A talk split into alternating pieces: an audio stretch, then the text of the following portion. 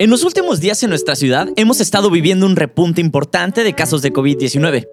La campaña de vacunación sigue en curso y por favor, vacúnense en cuanto tengan oportunidad. Y a pesar de ello, estamos notando que muchas personas infectadas y desafortunadamente fallecidas ya se encontraban vacunadas.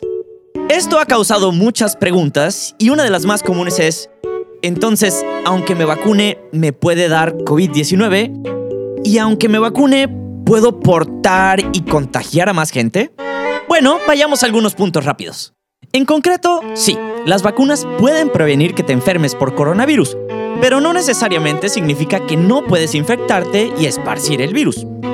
La evidencia preliminar sugiere que las vacunas contra el COVID-19 causan que una persona que ya cuente con ella transmita de menor manera el virus. Sin embargo, esta evidencia no se encuentra 100% confirmada. Las personas ya vacunadas deberían seguir con todas las medidas preventivas que ya conocemos.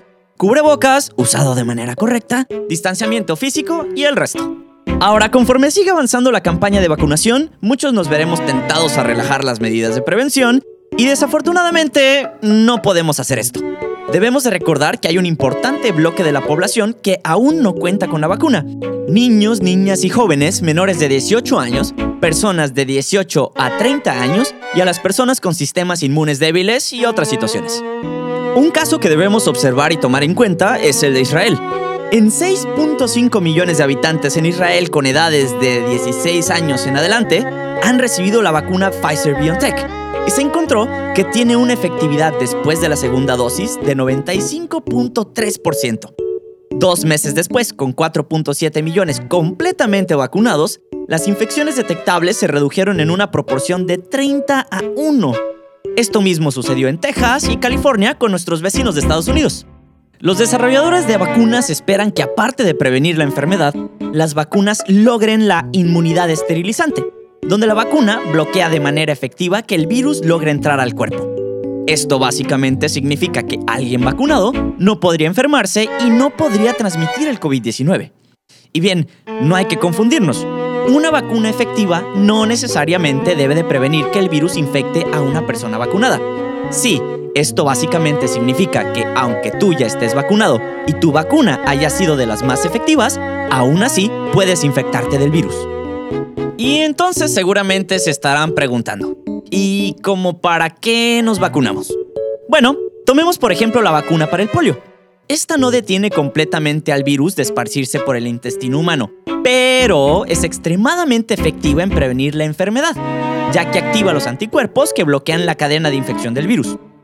Recordemos que las buenas vacunas son increíblemente eficientes proporcionando a nuestro cuerpo de un entrenamiento duradero y efectivo para el sistema inmune, para que cuando se encuentre con el patógeno, el virus básicamente, este se encuentre listo para combatirlo. Sencillo, ¿no? Por último, la pregunta del millón. ¿Puede o no una persona vacunada contagiar a más gente? En particular, el COVID-19 ha sido todo un reto, ya que tanto las personas asintomáticas como las presintomáticas pueden esparcir el virus y sin una manera eficiente de detectarlos, esto seguirá así. Los últimos números de los científicos estiman que los casos asintomáticos de COVID-19 pudieran ser de entre 3 y 20 veces más que los casos confirmados. Y se cree que estos pudieran ser los causantes del 86% del total de las infecciones en el mundo. Aunque por supuesto existen otros estudios que contradicen estos altos estimados. Lo que sí sabemos hasta ahora es que si una persona ya vacunada se llega a enfermar de COVID-19, se llama infección extraordinaria y que sus síntomas serán mucho más bajos. Incluso estudios muestran que personas que se enfermaron después de su primera dosis de la vacuna contaban con un nivel más bajo de carga viral en su sistema. Los investigadores creen que esta baja carga viral pudiera sugerir que estas personas pudieran ser menos infecciosas, porque tienen mucho menos virus que los demás. Un estudio que está aún en sus inicios sugiere que las vacunas realizadas con mRNA pueden producir anticuerpos en incluso los fluidos nasales y orales, que es por donde entra el virus. Esto efectivamente produciría inmunidad esterilizante, lo que significaría que las personas vacunadas con esta tecnología no podrían esparcir el virus por fluidos. ¿Mucha información? Ok, tómate un segundo, respiremos, vamos a cerrar. Estos estudios suenan muy prometedores, pero sin más estudios, los científicos no pueden concluir aún si las vacunas previenen todo tipo de transmisión. Recordemos de nueva manera que estos estudios van iniciando. Si ya estás vacunado, genial. Sigamos cuidándonos con todas las medidas preventivas. Si puedes evitar salir a espacios con aglomeraciones, hazlo. Mantén tu distanciamiento físico, lávate las manos, utiliza gel antibacterial, porta el cubrebocas de manera correcta y si alguien toma tu temperatura con una pistola infrarroja, coloca tu frente o cuello. Esto junto con todas las otras medidas preventivas que se encuentren establecidas en tu ciudad. Si aún no estás vacunado, regístrate en tu momento y asiste a tu dosis de vacuna. Ayudemos a contribuir a una sociedad que logre bajar sus niveles de infección.